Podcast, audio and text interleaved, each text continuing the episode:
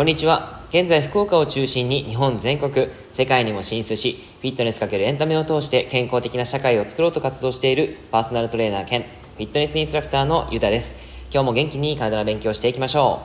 う。さて今日は感情を整理してシンプルに行動しようという内容をお話ししていきます。昨日は自己否定をしてしまう人に向けて内容をですね、えー、お話ししてみました。自己否定、まあ、自分のことをですねやっぱり責めてしまう責めすぎてしまう人に対しての内容をお話ししていますのでよかったらぜひぜひ聞いてみてください。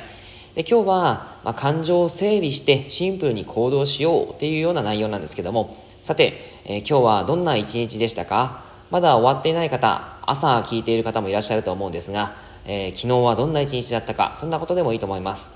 そういうふうにお話ししてみるとえー、結構ですねその読者の方々その聞いていてくださってる方々もそうですしいつもどんな一日を過ごしているのかなっていうふうに僕がその知りたいって思っているんですね。なのでその質問をしてみたんですけども人は自分が認識する以上にいろいろな荷物をもう背負っていて自分の思考に多くの余計なものをくっつけて生きています。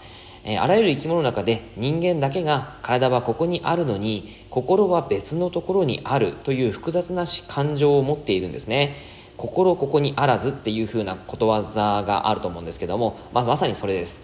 例えば人間以外の動物は獲物が取りたいなら迷わず取りに行きますし交尾がしたいなら明確に相手に合図を送ります。それが叶うかどうかはやる前から考えることではないんですね。動物はもう本能で生きているのでやっぱりそれをその、えー、やる前から考えることはないです。で、えー、やっぱりそういうことを考えると動物ってやっぱり自分らしく動いているわけですね。でも人間になるとなかなかそう簡単にはいけないいかないことがあります。この事実を考えても人ならではの思考の癖とかいかに,、えー、いかに大きな問題化が、えー、見えてきます。好調な時も不調な時も人間はですねやっぱりその勝手な思い込みをしてしまうっていうことがしばしばあるんですね。でどうしてもネガティブになってしまいます。その悲観的な妄想をしてしまったりとか人間である自分にはそうした思考が起きやすい起きやすいんだよっていうのはもうこれあの事実なんですね。えー、人はそういうふうにできてる生き物です。なのでそういうふうに悩むっていうこと,、えーとまあ、考えてしまう考えすぎてしまうっていうこと自体は、えー、人間が持っている本能なのでそれはしょうがないかなっていうふうに思ってください、えー、それを認識した上で日々の中に感情を整理する時間を作っていくっていうのはとても重要です。えー、例えばですけど座禅でもいいですし散歩でもいいですし温泉に入りながらゆっくりとしながらでもいいですし目を閉じるだけでもいいですしそういった形で、えー、何でもいいんですが今自分は感情を整理していて歪んだ認知から抜け出して現実に意識を戻そうとしている。こう思えればそれで十分です。一日の終わりにこうした時間が持てればかなりストレスから解放されます。それをせずに歪んだ認知のままマイナスな感情を抱き続ければやっぱりこう明日がいいものになるはずがないですし今日一日なんかすっきりしないなっていうこともあったりすると思います。もしそんなあなたがですねやっぱりそういうふうな考えすぎている状態であれば悩みすぎないんでいいんだよ自分とシンプルに行動してみようっていうことをお話お伝えしていきたいなと思ってるんですね。ネガティブな感情から抜け出すためにもやっぱりですね、えー、一日の中であったいいことを3つくらい思い出したりとか、えー、そういった認知の歪みを考え直したりとかそういったことをやってもらうとすごくいいです。僕自身ですね最近やっぱりその事業をやっているとすごくその考えることってあるんですね。悩みがあったりとか考えることって結構あったりします。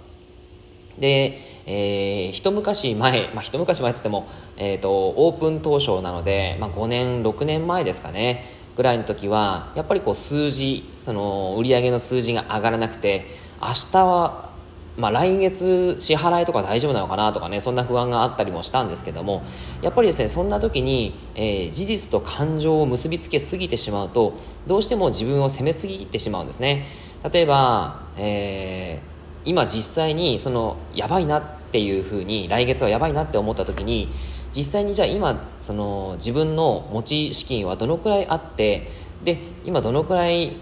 毎月の売り上げがあってそして、えー、生きていけないレベルのそのお金はどのくらい必要なのかと生きていけなくなってしまうぐらいは稼げているのか稼げていないのかとか、まあ、そういった事実をしっかりと判別するための、えー、その事実をちゃんと探していく。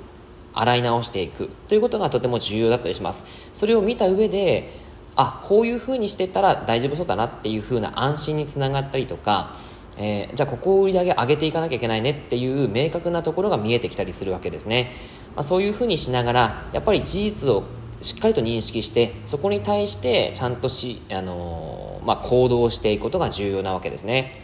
やっぱそれをですね、えー、なんかあの例えば来月売り上げが危ない。ああもうちょっと不安でしょうがないっていうふうな形で、えー、何が不安なのかもわからない。そのどこまで行ってしまうのかっていうですね。その負のスパイラルに入り込んでしまうっていうのが非常に良くないわけです、